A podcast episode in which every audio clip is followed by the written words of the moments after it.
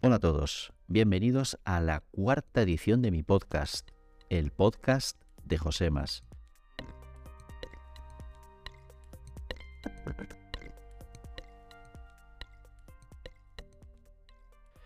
Hoy es miércoles 4 de enero de 2023 y tengo un tema interesante para reflexionar y comentar con vosotros. Como reza el título del podcast, me he estado haciendo esta pregunta estos días. Me he preguntado si 2022 ha sido realmente el año de Linux en el escritorio. ¿Y por qué me he preguntado esto? ¿Cuál es el origen? Bueno, pues todo viene de una encuesta que se realizó en el sitio web Stack Overflow a programadores. Y en esta encuesta se les hacía preguntas como experiencia profesional, puesto que ocupan en sus empresas, qué lenguajes de programación dominan, entornos de desarrollo que utilizan, pero también se les preguntaba qué sistema operativo usan tanto en el ámbito personal como en el profesional. Bueno, pues los datos que arrojaba esta encuesta muestran que los programadores utilizan en el ámbito personal 40% de ellos Linux. Esto es una subida, representa una subida del 25 al 40%. Es una subida muy alta. Y de hecho, en el uso profesional, Linux también ha superado a macOS como sistema operativo de referencia.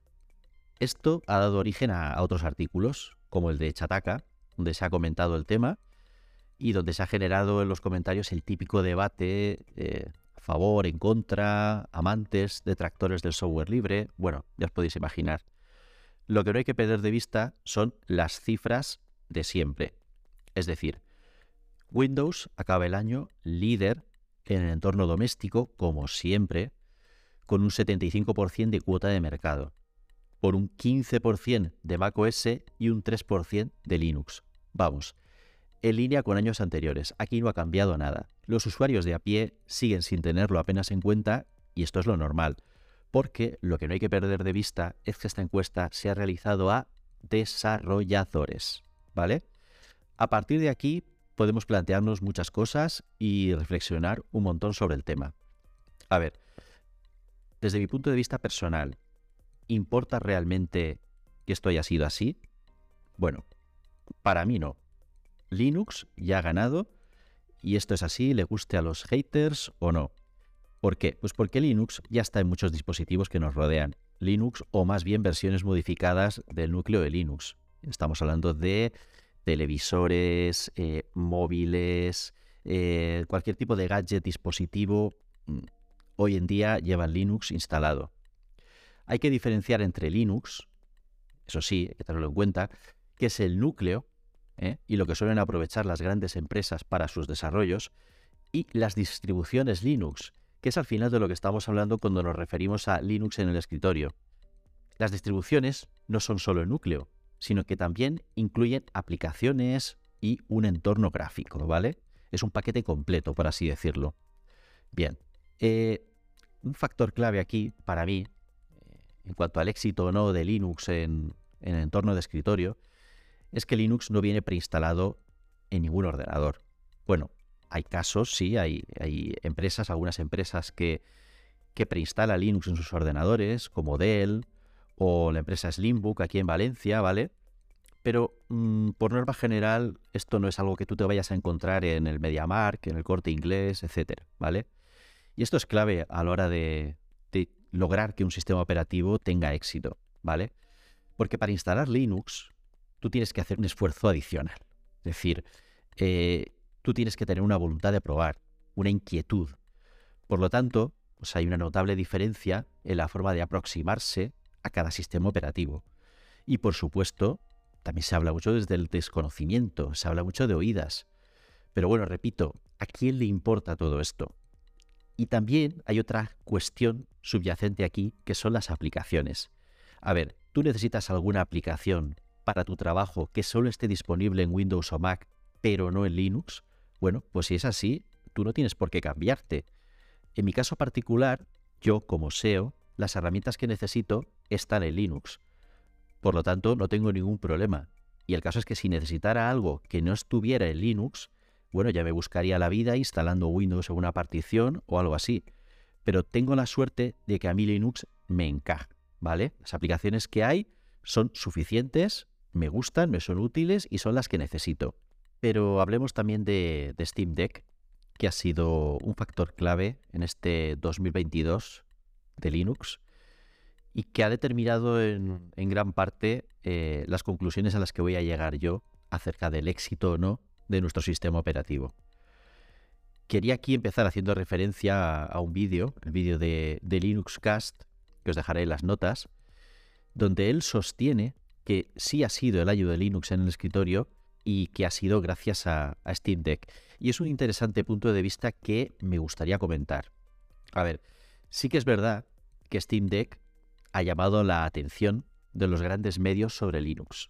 Grandes medios que antes rara vez eh, comentaban algo sobre, sobre este sistema operativo, ahora pues han hablado abiertamente de, de Linux.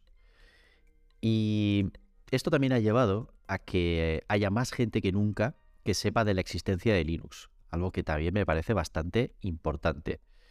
Y de alguna forma, el hecho de que se hable de Linux, aunque sea de forma tangencial, ¿vale? Porque Steam Deck lleva Linux y es un Linux modificado, bueno, puede llevar a, mucha gente a darle una oportunidad, a probarlo en sus ordenadores.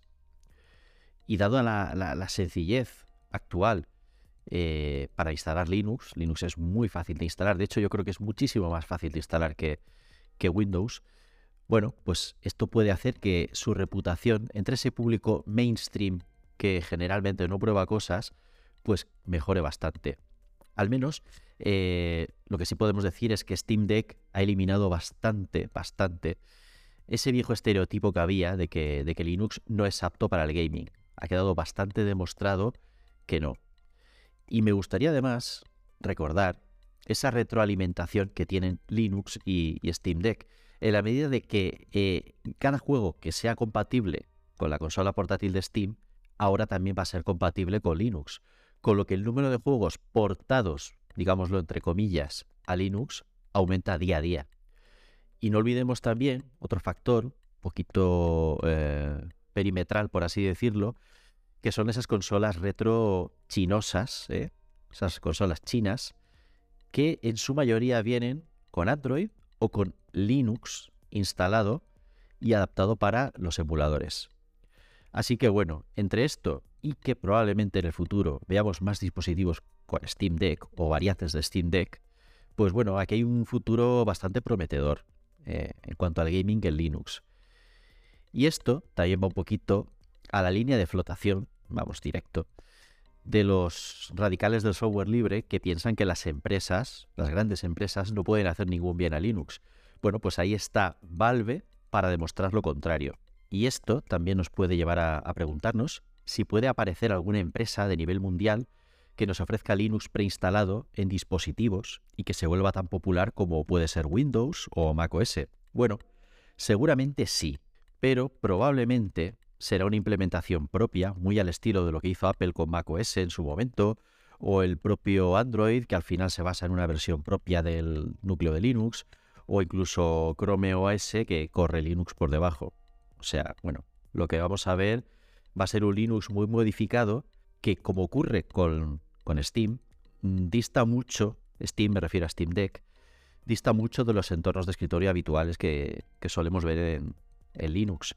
Pero bueno, sigue siendo una ayuda en el sentido de que lo da a conocer y aumenta ese mind share, como lo llaman ahora, que es un poco pues, que la gente piense o hable de un tema. Así que no sé cómo lo veis vosotros, pero a mí me parece que el gaming está siendo un buen caballo de Troya, ¿no?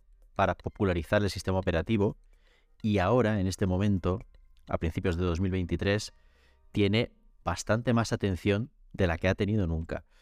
Así que al final el meme pues ha sido divertido, pero si lo pensáis bastante impreciso. Y os dejo aquí una idea final. Para mí, este no ha sido el año de Linux en el escritorio, sino el año de Linux con mayúsculas, en términos generales. y marca un punto de inflexión muy interesante a partir de ahora. Pues nada, ahí os dejo mis reflexiones. ¿Qué pensáis? ¿Ha sido realmente el año de Linux en el escritorio? Podéis contestarme por los medios habituales que os dejo en las notas del podcast. Y sin más, despedirme de vosotros hasta el próximo episodio. Un fuerte abrazo.